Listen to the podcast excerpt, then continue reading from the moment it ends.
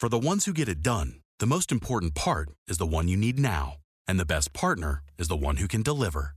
That's why millions of maintenance and repair pros trust Grainger, because we have professional grade supplies for every industry, even hard to find products. And we have same day pickup and next day delivery on most orders. But most importantly, we have an unwavering commitment to help keep you up and running. Call, clickgrainger.com, or just stop by. Grainger, for the ones who get it done. Today on Radical Personal Finance, I have a special treat for you a joint show with my friend David Stein, who is the host of the excellent personal finance and investing podcast called Money for the Rest of Us. Back in episode 466 in June of 2017, I recorded an episode called The USA's Long Term Fiscal Gap and Why It Matters to You. America's Fiscal Insolvency and Its Generational Consequences. And I read an essay by Professor Lawrence Kotlikoff. I believe I read his testimony that he presented to the U.S. Congress on the subject of what is referred to as the unfunded liabilities of the U.S. government. Unfunded liabilities are those promises that have been made to citizens of promises of benefits but promises that have not been paid for, nor has money been allocated to those benefits. Well, after I published that show, I received an email from David, and he wrote to me and he said, Joshua, I think you're wrong about this. And we intended to get together and, and record it, but I pulled off during the fourth quarter of 2017 and, the first quarter of 2018. I pulled back from doing a bunch of interviews, and we didn't get it done until now, uh, where I recently got together with him to debate this subject. So, the audio you're about to hear is David and me sitting down and trying to figure out who's right. And I think you'll hear uh, the challenge of that. David is a, a really uh, knowledgeable guy. He worked for many years as an institutional investor, uh, and now, of course, as a is his own private investor. And then he teaches investing on his podcast, Money for the Rest of Us. And I would say that the two of us would represent a fairly mainstream perspective in our experience. He came from the world of institutional investment advice. I came from the world of personal financial planning and personal investment advice. But both of us were involved in fairly mainstream approaches to investing. But yet, both of us are trying to figure out the answers to these difficult questions, as is anybody who's involved in the world of investing, which is, sadly or appropriately, all of us. And so I hope you enjoy this discussion as we try to wrestle through some of these issues. This show does not have a lot of facts and figures. We chose to focus on the simple audio discussion, but I still think it can serve you. You'll hear this audio in a couple different parts. Uh, David's show is usually about 30 minutes long, and so we were trying very hard to fit that uh, that time constraint for his show. But I was still frustrated at the end of 30 minutes that I didn't feel like we'd arrived at an answer. So, uh, how could an episode of Radical Personal Finance be only 30 minutes, especially an interview? So I, I, I finished the show, and then I said, David, we got to get to the bottom of this, and, and thus you'll hear the difference difference in the audio. So enjoy this conversation between me and my friend David Stein. David Stein, welcome back to Radical Personal Finance. That's good to be here. So, a number of months ago, I recorded a show talking about the future of basically the US government economic situation, the fiscal situation. And in that show, I talked extensively about Lawrence Kotlikoff's discussion of the unfunded liabilities of the US government. And I started the process of declaring my position on the unsustainability of current US government and fiscal policies. It's my personal opinion that the US government and uh, the US American culture is effectively bankrupt and that the process of that bankruptcy will proceed forward over the coming decades. I, I don't know a time, but it'll take over the coming decades. We'll see that bankruptcy um, more and more become apparent. The great default, as some people have termed it. Now, after that show, you emailed me and you said, Joshua, I don't agree with you. and in that email, you said, let's talk about it. So here we are, months too late, but we're finally getting back to talking about it. So, what I thought would be fun is let me, in short, describe my understanding. And I want to keep today's show free of a lot of numbers and detail. That's better discussed in writing. But I'll very briefly describe my position, and then I want to hear your position and, and hear what you uh, believe and don't believe. It seems to me that if I do an analysis of the last century of US American spending and government policy, it seems like we have made commitments on the level of government that we will never be able to keep most importantly, Medicare, Medicaid, and Social Security, or I guess I should reverse that that order. Medicaid, Medicare, and Social Security are effectively bankrupt. They don't have enough money to cash the promises that they have made, and so over the coming decades, I expect those to be uh, over time defaulted on in a myriad of ways. And I look at the political situation in the United States and I see no possibility. I see no political impetus. I see no one who's standing and saying, let's stop borrowing money. Let's pay our bills. Let's actually balance our budget. Let's actually figure out how to run on the money that we take in. Let's figure out how to adjust taxes and revenue so they're at least equal, let alone pay off debt. What do you think? Well, I think it, it gets back to what is money. In other words, it, a lot of the analogies, the U.S. is like a business or a household. So it has constraints. Right. But it doesn't. The, the government's money, essentially, it's magic money. Money is digital. Right. And so when we look at what happens when the government spends, it's not, doesn't have to sit there and wait for this money to show up. And so when you go back to what Kotlikoff in his generational accounting, he's looking at all these promised payments and he discounts them into today's dollars and he looks at the potential tax revenue right. and discounts it today's dollar and there's this huge fiscal gap. Right. But the US government has run a deficit basically forever. Right. Since it's been been around. And if think about it in terms of, of monopoly money. If it was just monopoly money, we wouldn't have these things. So while I might agree with you that there's some fundamental decline in, in the in the U.S. government. Mm-hmm.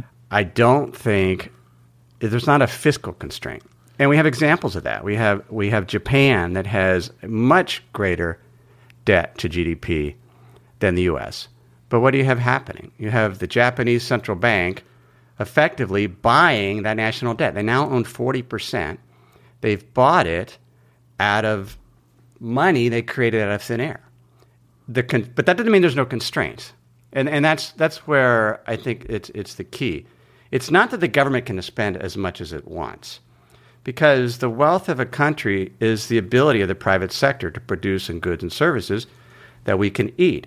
And so if a government like Venezuela is spending ridiculous amounts of money and buying off its population, yet has destroyed the private sector, then you have massive inflation because you have essentially a collapsing economy. There's not enough food. The government's spending money, and you have hyperinflation.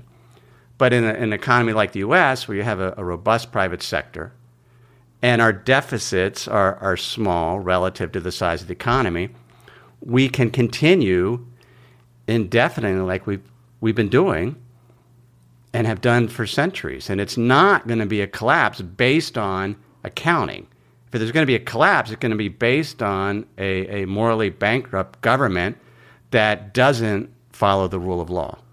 So interestingly, I just have been reading. Uh, I'm late to the party. I, have been aware of it for a time, but I've just been reading David Stockman's book, The Great Deformation. Are you familiar with that book or ever read it? I am, and I don't necessarily agree with him either. Right. So I, I know a lot of people. He's a very, uh, of course, divisive figure. But I, have not read the book. Right, I've, read, right. I've read reviews. I'm I, only, I might have started it, and, and I'm only part way into it, but it's in something I've been really grappling with this question. And he lays out a very strong case that uh, in the 2008 financial collapse, that the moral connection between the natural free market system and the government getting involved that that moral connection was broken and he makes a very strong case that all of the governmental in, intervention was unnecessary now i also read the official U.S. Uh, report from that was issued by the the inquiry into the financial collapse, and of course they would disagree with one another. So the moral dimension is one thing, but but let's let's stick with the finan- with the. Phys- well, I agree. I well, let me. I, Go ahead. I don't think the government should have intervened. Right. Okay. How they do. So we're and agreed I on don't necessarily agree that the Federal Reserve should be creating money. Right. As part of the quantitative easing program, I don't think that was necessary. But that's separate from the fact that they can. Right. So I think we I have to acknowledge, and I want to acknowledge that for all of the talk of doomsday and collapse that we've seen people talk about for decades, it hasn't happened yet. So those who say it's inevitable have to reconcile. Well, it hasn't happened yet, and lots of people have said it was inevitable long ago. But do you think there is a limit with regard to deficit spending. Do you think there is a limit? And if there is, what would it be? Because after I recorded that show, I had an, a, listener who seemed very well informed write to me and said, Joshua, you're wrong. And you're wrong because you think that there's a limit. And we've proven that there effectively is no limit on government spending. And what you need to do is read this, this, this, this, which demonstrate that there's no limit. The government continue to do this because, as you say, the government controls the monetary supply. They can print more money. They can always satisfy their obligations because there is no effectively no limit. So The, the, no, the, and the limit is the ability of the private sector to produce. You're seeing Venezuela as a country where they've met their limit. They, they, they have impeded the ability of farmers to grow crops. They don't have enough food. right. And it didn't matter that the, the government can create money out of thin air, it can create cryptocurrencies. Right. Because there isn't enough to eat. And so that's the fundamental limit. Where there's not a limit, and, and oftentimes people, you'll see articles with, that don't understand how the, the monetary system works, will say, well, our grandchildren are going to have to pay for this debt that we've incurred. Now, think about that. Has anybody come to you from your great great grandparents asking for the debt that the government took on in the beginning of the century. I would say, just- I would say yes, but in this way that uh, a significant portion of the federal expenditure. I don't have the number in front of me, but I would say what 15, 20 percent of the of the federal expenditure is currently spent on interest. No, it would be less than that. Interest on the federal debt, right? And that debt has accumulated since World War II. That so we are still currently paying interest. Oh, yeah, that- we pay interest on it, Right. but nobody's collected it because what is government debt? It's it's assets of most of us. In other words, that interest flows right back into the economy and it becomes income. And these are you always have to look at who's on the other side of the balance sheet. Right. Government debt are household assets, and and what is creating that debt each year? Because one of the things people talk about, we need to have a balanced budget. right. Well, the government can set what they want to spend. They really don't have control over the revenue because that is determined by the decisions of households and businesses, how much they want to save. And let me, let me just give a brief example. Just, just think of if, a, if businesses and households decide that they want to save more, that means they spend less. And if they spend less, then they're buying less from other households and businesses, which means their income drops, which ultimately means that there's less tax revenue. Because if, if businesses, if people are sa- trying to save more and businesses are trying to save more by spending less, then other businesses aren't going to have as much income. People aren't going to have many jobs, so there'll be less tax revenue. And that naturally puts the government into a deficit position. Even if the budget was balanced at the beginning of the year, we're going to spend whatever, five trillion here, and, and we hope to get five trillion in revenue. As soon as the household and business sector decide they don't want to spend as much, then the revenue drops, the tax revenue. And that's why we naturally have bigger deficits during times of recession because of unemployment benefits. But it's, it's, it's ultimately the fiscal situation of the federal government is determined by households and businesses, assuming that the government isn't out of control in terms of its spending. I mean, there has to be some basic understanding as we're not going to be like Venezuela, right? And if we don't have that, then then yeah, then we're in trouble. Well, and I I I used to have optimism uh, that uh, perhaps somebody, especially the Republicans who ran on the idea that we're going to be fiscally constrained, I used to have optimism that the Republicans might follow through at some point. But with this recent, I what I would term a boondoggle, with this recent boondoggle of uh, tax bill a few months ago and spending bill that was passed by Republican controlled Congress and Senate and signed by a Republican president, I have lost any optimism that there's any serious politician, with the exception of maybe Rand Paul, who who who staged some theatrical objections. But it seems like there's almost nobody who actually stands for fiscal constraint. Uh, so I've lost that optimism. But let me go back. Let's, let's talk about cost. Well, hang, hang ahead. on to Go ahead. But I don't. Yes, but I don't think they're out of control.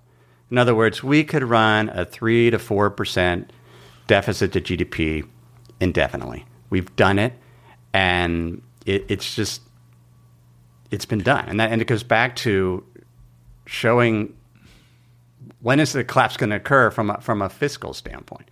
Japan has twice as much debt to GDP as the U.S. So 240% debt to GDP. We're about 103%. And Japan is doing just fine and isn't doesn't have issues with inflation because their population is shrinking.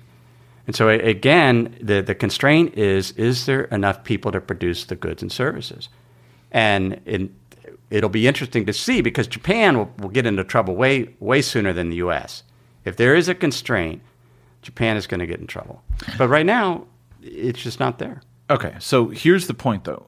The numbers that you're referencing are on book liabilities. The official federal debt as is calculated, which is what 20 trillion in ish Yeah, 20 trillion. about 20 trillion.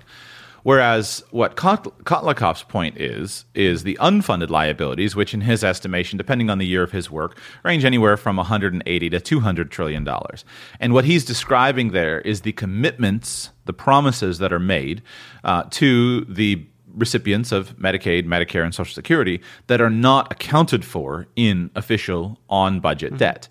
And and so here's where, in my guess, after I've spent about a decade kind of thinking about this.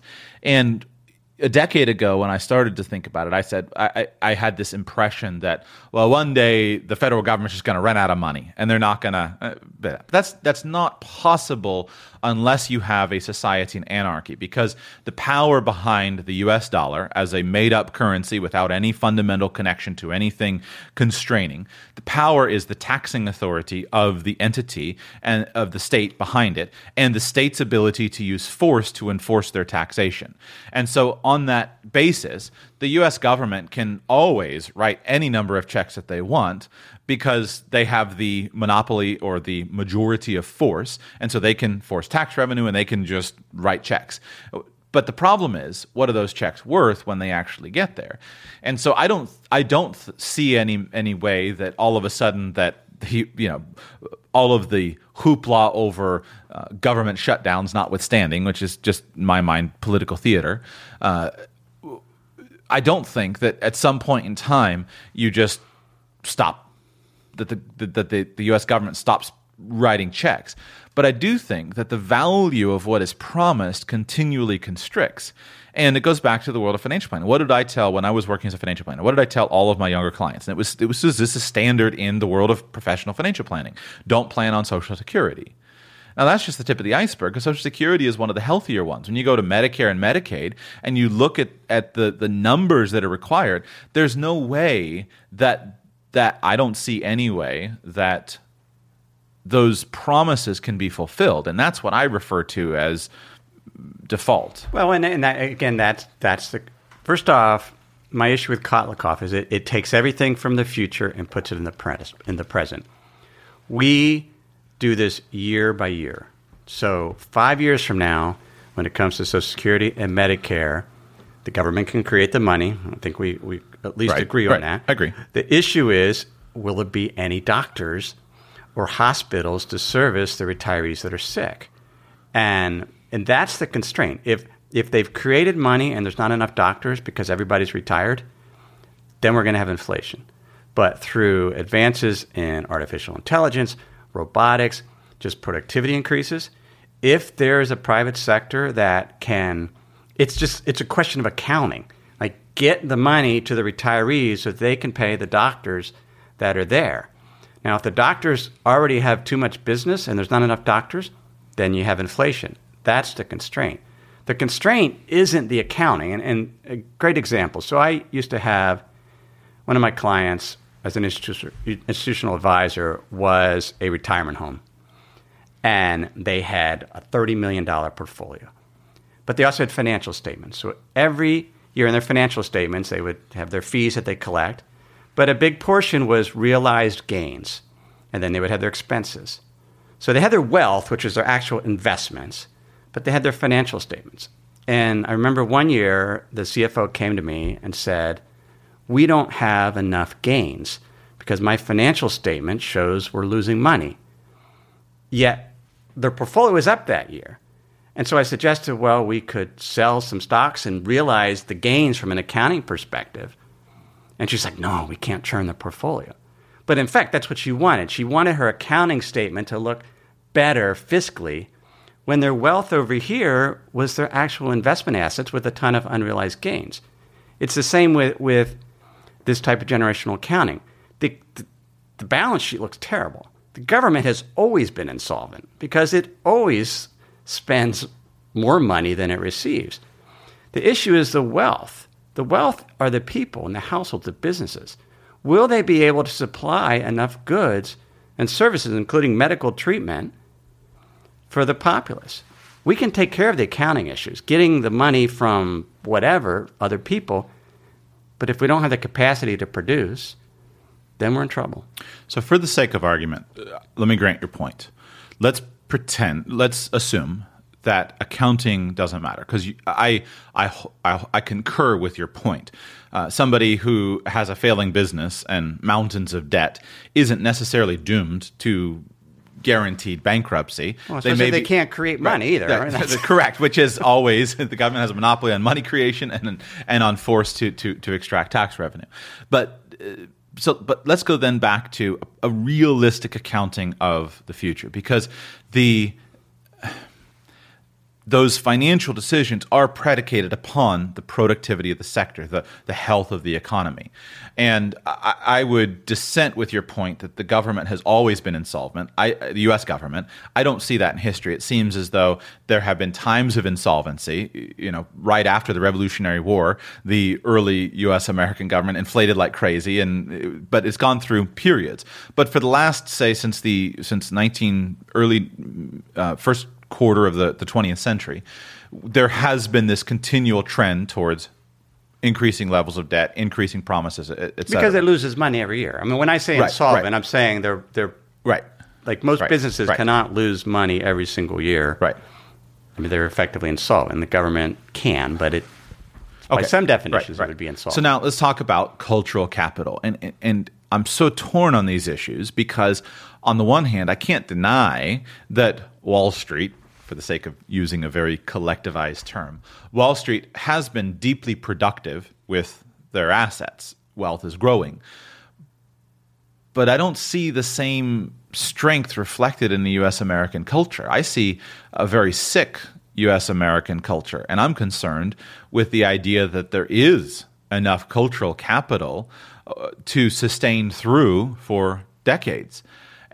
What, that, so am I. What do you think? Oh, exactly. That that's my. And I've talked a lot about some of those issues on my show in terms of income inequality, just the state of education, just the state uh, of of ethics. If people, because money is trust, right? And if we don't, if we no longer have trust as a society, if we don't trust our neighbors, if we don't trust businesses, if we don't trust government, then you're right. We're in serious trouble. But what what bugs me is the focus doesn't get put on that. It gets put on the government's balance sheet. And we get into this, we need to balance the budget. Why don't we focus? Why don't we understand what money is? And understand, since we're no longer on the gold standard, right. that we can create as much money as we want. Why don't we make sure we have policies that assure that decades down the road we ha- have a functioning private sector, a productive private sector an educated private sector. That's what worries me, not accounting issues regarding how money's created, et cetera. Because, we because all the evidence shows to date that between the central bank and the U.S. government, the money can be created. What's not clear is whether hopefully the private sector will still function in the decades down the road. But we can take it year by year and hopefully solve these issues, but not get distracted by this sideshow of the national debt. So, where do you see reasons for optimism at the moment? I am really excited by the. First off, I think people are fundamentally good. I mean, I've been traveling for three months, or I guess a month and a half now, and people are good, and they want good things, and a, and a lot of people are trying, and we certainly have problems, but I think by and large, society are good people trying to do the best for their families. That's a positive. I think the flexibility, the freedom we still have to start businesses here. And we don't have people complain about red tape, but it's so much easier to start a business here in, in Cuba, where they've effectively outlawed any private business other than running a restaurant, running out a house in a, a room in your house, and driving a taxi. Right? That, that's it. Here we have that flexibility. I think the advances in in robotics and artificial intelligence the ability, our ability to produce goods and services is, is growing dramatically. Now, that, that's creating potentially unemployment problems to where we might have everything we need, but nobody has a job because we can create so much. That's a potential issue. That again, that's an accounting issue. Again, how do we get money to the people? But if we have the goods and services, and that's what then I'm optimistic about that.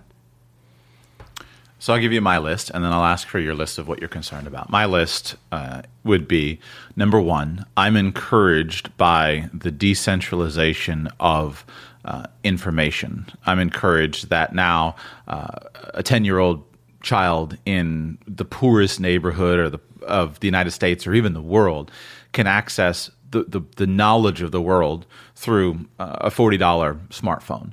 And I'm deeply encouraged about that. I'm encouraged about uh, the decentralization of education and schooling. I think that. Uh, by the leader, for example, Salman Khan with the Khan Academy, I think that he is the uh, harbinger of just a massive change in education. I don't I don't function I don't live in kind of mainstream circles, but I don't know a, I hardly know any young couples who are parents who are sending their children to government schools. Almost everybody is looking for other alternatives, and I see that as a great pr- opportunity for uh, children to be trained, and instead of being uh, stultified and dumbed down by the monopoly on edu- education, I see that as positive. I agree with you as far as the ability to start businesses. Uh, I still live in the United States of America simply because I don't know anywhere better. If there were better, I would I would go, uh, but I don't know anywhere better, and it is much easier to start businesses in, in the United States than than that. Um, so I, I, agree with you on those things, and I see that uh, that that it's still it's never been easier to meet the basic needs of a person or a family of shelter over their head uh, of of food in their belly than it than it it's never been easier than it is today.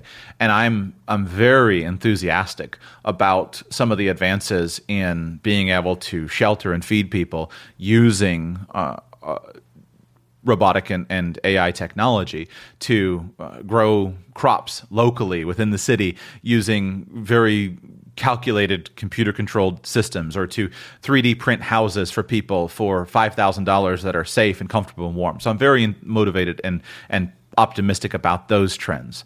And just the increasing uh, ability for individuals to connect with other individuals. So I do see those things as positive.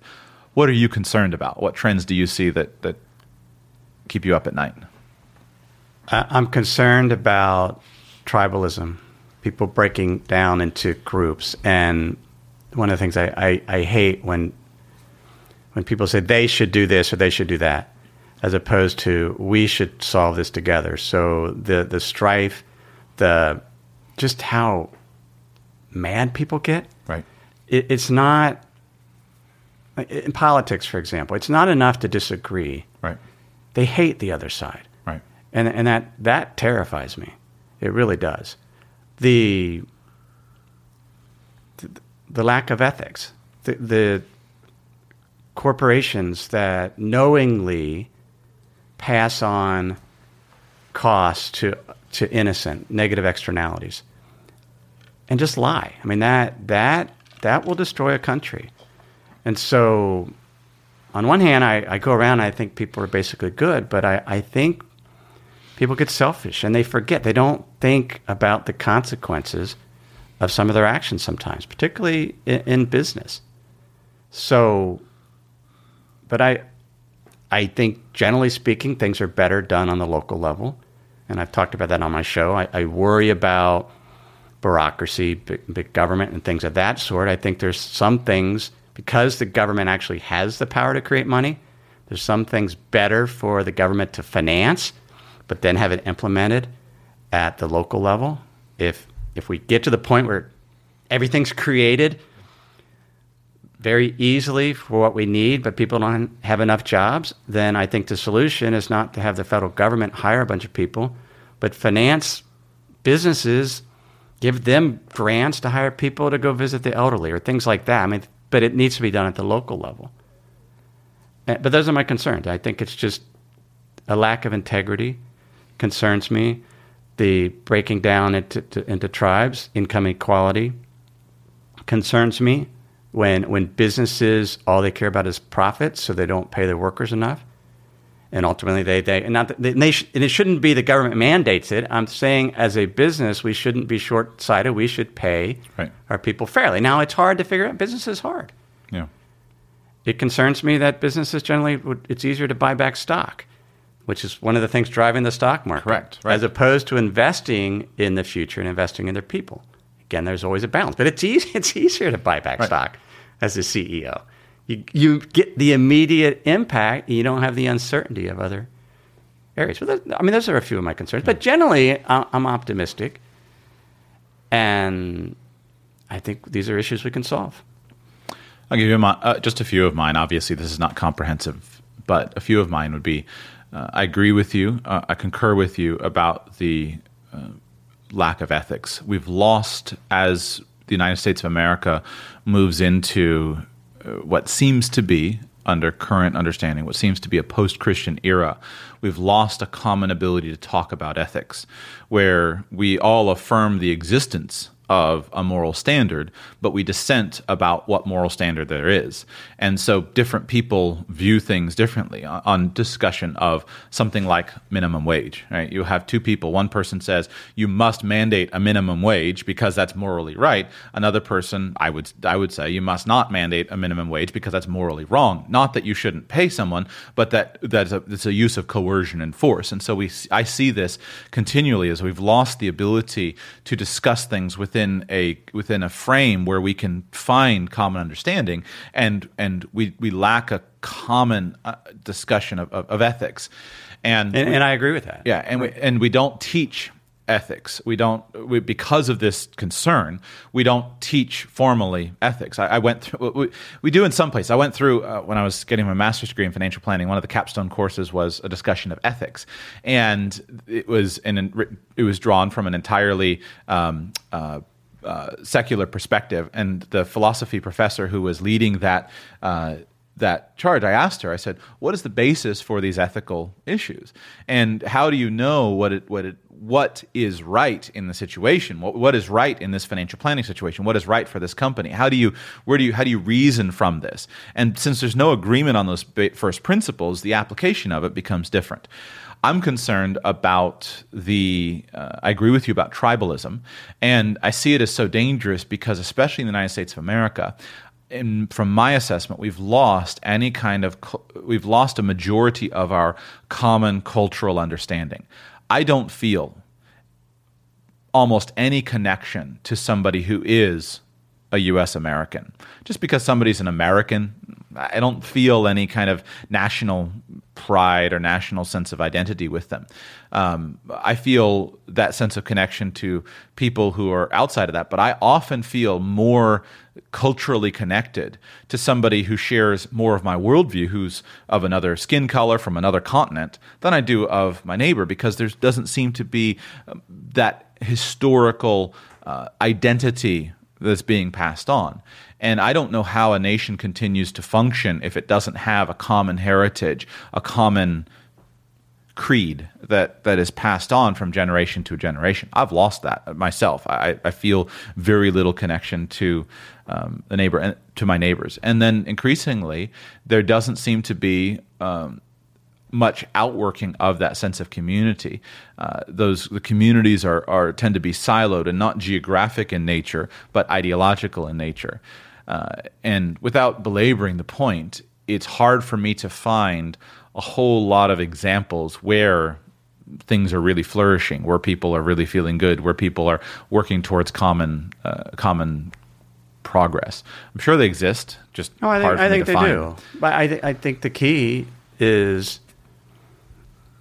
just go out and meet people. I mean, yeah, I'm sure you do it, right? But right, right. meet your neighbors, reach out, be human.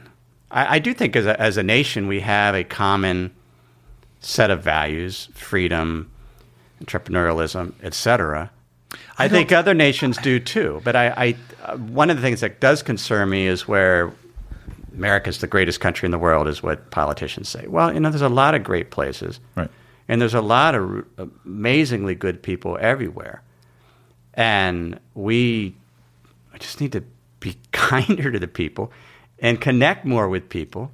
And I think that's one thing the internet has done is, is to allow sort of that common language, that common connectivity.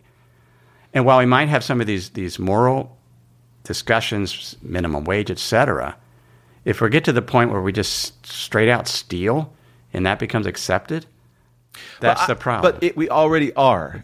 And we, we, here's my argument there. we already are there. So half of the population says those other people shouldn't have it. So we're going to take from them to give to these people. I call that theft. Now, it's theft by majority vote, but that is theft. And so, certainly, is it different than me going and pilfering the stapler from my off my boss's office? In a sense, but at its fundamental basis, it's no different. So you talk about this heritage of freedom. I, I, don't see it. Maybe it's a generational thing, but I don't see a lot of people, I don't hear a lot of people talking about, I affirm your right to individual freedom. It feels to me, speaking very subjectively, it feels to me like a lot of people want to say, no, you don't have the freedom to do this. No, you don't have the free- freedom to do that. You want to start a business cutting hair? Yeah, you have to go and apply for a license. You want to go and move into this comp- uh, this occupation? You need to go and ask for a license. You, it's it's a constant stricture on freedom. So I don't, I, I, I disagree and dissent. We don't have a common heritage of freedom. We talk about it. We talk about defending freedom, but there is no. I don't see the common heritage. But those, those are those are issues on the margin you can still, even if you have to get the license, we can talk about the, the amount of regulation you need to to, to, to cut people's hair. You can't do that in Cuba. Uh, you, you can do it until you get reported and until the government goons start knocking on your door and say, "Are you cutting hair illegally?" I have been in meetings with people. One one lady, one was a client of mine. I, I don't know how she ended up as a client of mine. She was cutting hair in her living room in the inner city and and doing that until she got the knock on the door from the government goons saying, "We heard that you're doing unauthorized business activities here." We're a lot closer to Cuba than we once were. That's what I see. well, I, we probably are, and that and that's a that's a different discussion in terms of how much regulation there should be. I mean, you and I have talked about your inability to have chickens here in, in Palm Beach County, right? And, and we can talk, you've talked about it on your show, but yes, but those are issues regarding policy and the limits. At the end of the day, though, the, this theft that you discuss again the government can create the money, right? They're not really taking money from you and giving it to somebody else. They're taking money from us because we have taxes. Then the other hand is creating the money to spend. And we, we have to come together in terms of how much should they spend and what they should spend it on and the amount of policy. But coming full circle, those are issues other than the accounting of what the national debt is. I think that's sustainable for many years in the future, but we take it one year at a time. So, my closing question for you Do you affirm that it's possible that there would be various forms of default, bankruptcy, and collapse? Uh, in coming decades? And if it were possible, what would you look for? I would I would look for just complete lack of honesty with our leaders.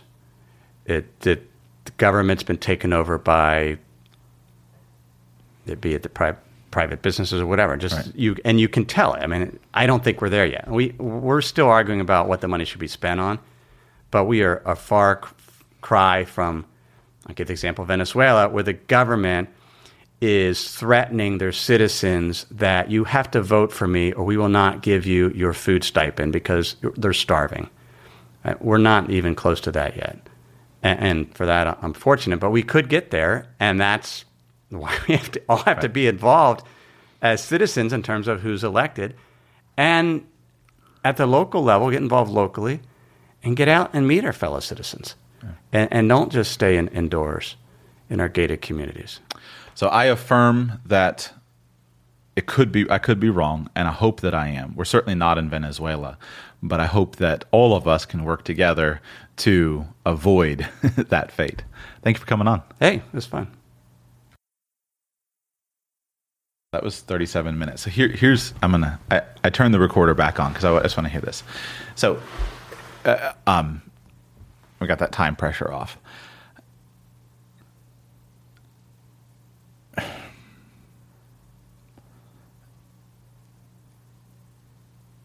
The, the issue that I face, and I'm asking this sincerely, as as how old- how old are you now? 53. Okay, so you're so you're about thir- 20 years older than I am, and you've been involved in a similar path as, as I have in terms of the financial world. I don't want to be a catastrophist or an alarmist. I don't want to, um, you know, scream that the sky is falling when the sky is not falling, which is why I'm very I'm very sensitive to the people who make foolish decisions and and um, and say, well, you know, by 2010, the world's going to collapse and the, the U.S. dollar is going to be worth. I think those those things are so overblown and overstated. Like the U.S. dollar selling a newsletter. yeah, yeah. The U.S. dollar is the strongest currency in the world, uh, right? But I also don't want to just be a Pollyanna where everything is perfect, because I see throughout history a systematic ebb and flow of growth and decline, growth and decline. Empires collapse. They do collapse. And so just because somebody has said it will collapse and it hasn't yet doesn't mean that it's necessarily not going to collapse. And I think back to the question of freedom, I hear almost nobody advocating for freedom. I don't hear, and I know polit, I think political leaders are important because they reflect the population to the extent that anybody can reflect the population. I don't reflect the population. I'm a, a, a voice crying in the wilderness, you know, just kind of saying what I think is right. But a pol- politician needs to appeal to people's, uh, to, to a, a larger branch to get elected if, if, if a democratic action works as it's supposed to. So a politician is going to reflect the, the culture. Tell me who you hear talking about and advocating for freedom as a fundamental principle of Amer- U.S. American society. Well, I guess it depends on your definition for freedom. I, I think the You you choose the definition. Just tell me who. Like, and I'm not sorry. I'm, I'm not being snarky with you, but you. I don't care about the definition. But what would you define as freedom, or any definition you want? I guess. the ability to get up and provide for my family and go where I want to go. And within reason, do what I want to do without necessarily impeding or putting harm on others. I think we, we, we have that. And so I think it's more a question of degrees. Maybe we don't have as much freedom as we would like, and we can argue about laws and regulations, et cetera. But as I've traveled around the world, we, we have so much more freedom than we have plenty of freedom. Right. And I mean, you and I have talked about zoning issues, right? Right. Well, I mean, they're governments overstep their bounds because, and I've seen this at the local level, right? At the local level, it's amazing how much influence you can have at the local level to the extent that they've outlawed chickens in Palm Beach County, but they used to outlaw outlaw chickens in Rexburg, Idaho. Well, the citizens came together and said, you know, there's a lot more places in the U.S. where you can have chickens. in cities now than there were 20 years ago. Right. Because as citizens, we decided we want that freedom at our local community to, to have fresh eggs. And so I think, I mean, that's an example where freedom's gone the other way, Right. despite where we are. And, and so I do, th- I just, I don't feel constricted day to day in terms of what I can do. I really don't. You started radical personal finance. I started money for the rest of us. Nobody said you couldn't do that. Many places they would have. And and so that that's a freedom. That's that's a huge freedom we have today that we didn't have 30 years ago. Everybody can create their own content. Have their own radio station in terms of a podcast. That's a huge freedom. So I, I affirm that the United States of America enjoys more of these freedoms than in most places in the world. I affirm that. As I've traveled, every time I leave the country, I'm just so thankful for the opportunities. Um, I think, and I, I've said this on the show many times. If, if you, and I probably it's been a while since I've been outside the borders, so maybe it's time to take my own advice. But if you're feeling um, down cast about your possibilities that you have in life, get on an airplane and go somewhere else, and you'll be thankful for your job.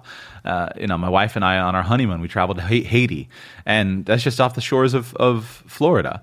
Uh, I always come back from these places just thankful that I can have a job, that I can work, that I can do it. Because when you're in a world where uh, 75% of people can't even get a job, uh, who want a job, it's so broken that you're thankful for the ability to go and get any menial job whatsoever in the United States of America.